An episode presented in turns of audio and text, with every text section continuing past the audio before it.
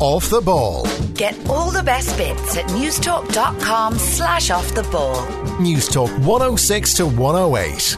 All right, Sunday night around about 11:45 p.m. It is the Patriots against the Falcons in the Super Bowl in Houston, and we're headed now to Houston to join Chris Wesseling of the Around the NFL podcast. Chris, great to have you in the show. Thanks for having me.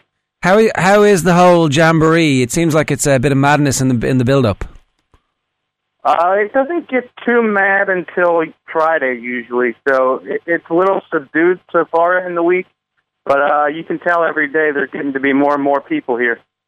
One of the things that um, has always struck me is just the intensity of the build-up for both sides, and and how easy it must be for one team to get an advantage if this is your sixth or seventh time. And I, I wonder how the Falcons are dealing with that sense of the, just looking at uh, some of the videos of the media day and that whole notion that everybody they meet on the streets, everybody they meet at breakfast, all their families looking for tickets. That can be a, a bit of a distraction for players. Yeah, this this seems to be a very even keeled group, though, and uh, they take their uh, message from from Dan Quinn, who is is pretty laid back, um, and the players absolutely adore him, and he, he seems to have them right on cue for the for uh, for a laid back approach, and they don't seem to be overwhelmed at all. Okay, that's interesting because, like in retrospect, it feels like maybe Carolina didn't deal with all of that stuff in the build-up to the game as, as well as they could have done last year, and the game was pretty much over by the time they got into it. Yeah, I think all that stuff stops once the once the opening whistle starts, and, and now you're just playing football. I, I I tend to believe that stuff is more for people to talk about than is actually important on the field. Okay, so no advantage to the Patriots really, just by virtue of the experience of going through the, the pre-build-up. They might have other advantages, but it's it's not actually about the build-up and the constant questions and all that stuff. Yeah, I think the experience helps you actually on the field, but I don't think too much of what happens from Monday through Saturday really is is, is quite that important.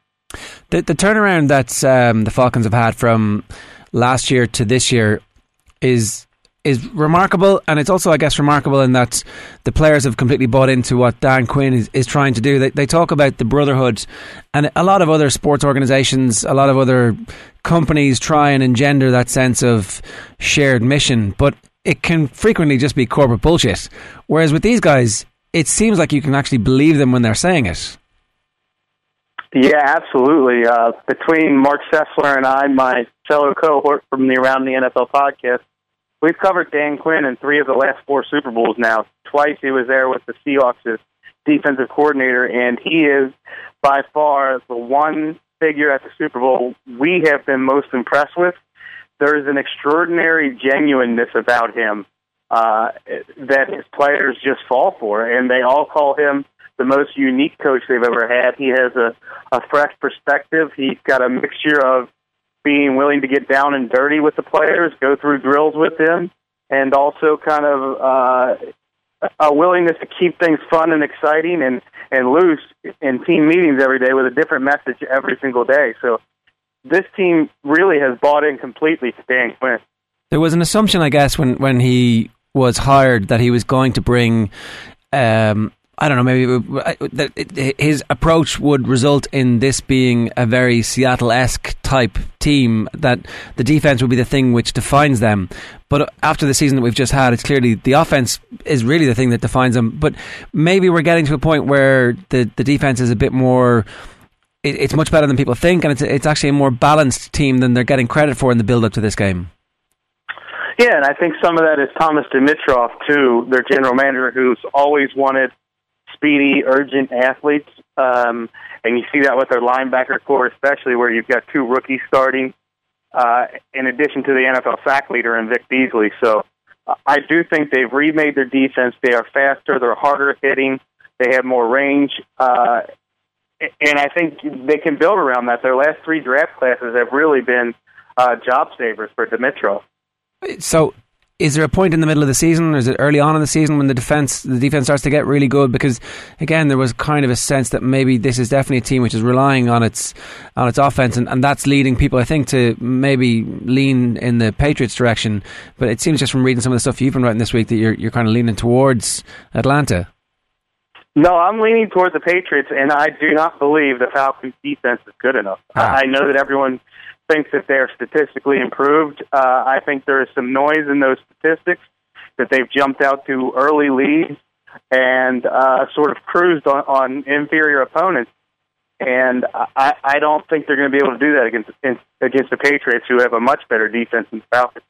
Yeah, it's one of the things that I was hearing about um, Brady's record against Seattle is is pretty phenomenal, and so people are assuming by extension his record against Atlanta should be pretty good as well. Well, yeah, I don't think there's really any. I, I don't see the similarity there. This this Falcons defense is a subpar defense. They have been all year. Uh, in fact, they are the third worst red zone defense since the start of 2000. So this defense has, I think the offense has hidden quite a bit uh, uh, of the weaknesses inherent in this defense. Okay, so if, if the offense are off a beat at all, this game could be over quite quickly. Uh, yeah, but I, I that's a major if because we're talking about a historically great offense, and I don't expect them to be uh, off beat for a full 60 minutes of the game. Okay, so it sounds like this is going to be you're you're predicting a pretty high scoring game. I am, yeah. We're, you have the two best offenses in the NFL in this game, and um, I, I don't think the Patriots' defense has really been tested by, by a play caller quarterback uh, combination, and then you throw in the complementary weapons. They really haven't been tested by an offense like this. If um, if if you're Kyle Shanahan and you're trying to take apart this Patriots defense, who are pretty good defense over the course of the season, what are you looking at specifically? What where are their weaknesses? They don't have a great pass rush. I think that's their biggest weakness. They don't really have an edge rusher. Um, they traded Chandler Jones, who was their edge rusher, and Chris Long ha- has been pretty good as a starter, but certainly not a guy you you would qualify as uh, you know a roaring speed off the edge. So I think that's the biggest weakness in the Patriots defense, and Kyle Shanahan can attack just about any defense in a number of ways because they have so many offensive weapons. Does the absence of a pass rush mean that we're going to see um, a lot of time for Matt Ryan then to pick out receivers? Is that the effect of that? Like, how will we actually notice that manifest itself over, say, the first 15, 20 minutes?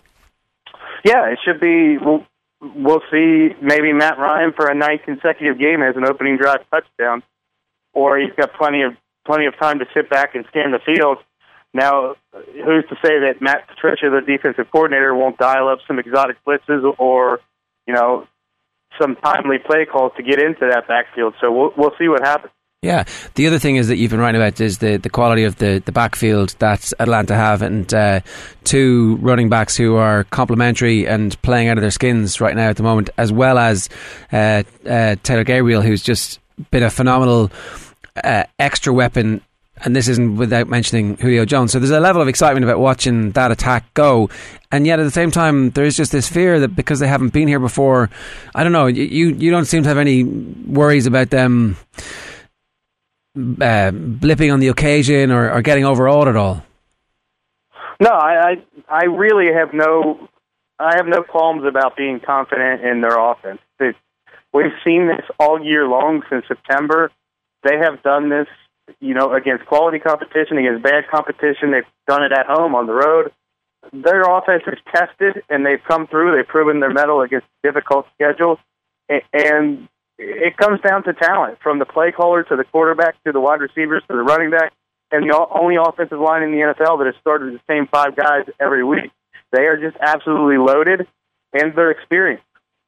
What about this um, this this Patriots team then? Uh, earlier in the season, again, Gronkowski goes out, and people are wondering if because he's such a, a, a game changer and, and clearly is such an important part of what they were trying to do, and particularly when it looked like they'd brought in a second tight end to, to just be able to do a, to run a completely different type of offense in the middle of the season.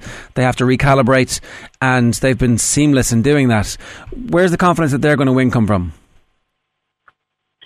Uh, I think mostly it comes from Belichick and Brady. Uh, other than that, even with Gronk out, they've been they've been the best team in the NFL for three months uh, since Brady got back from suspension. They've, they're number one in point differential. They're number one in record. They're number one in defense. And it, unlike previous years, you can plug a guy like Martellus Bennett into into tight end, uh, uh, do everything three down tight end, and then the wide receivers, we know that Julian Edelman is one of the most underrated players. Chris Hogan has been good. Malcolm Mitchell's been good.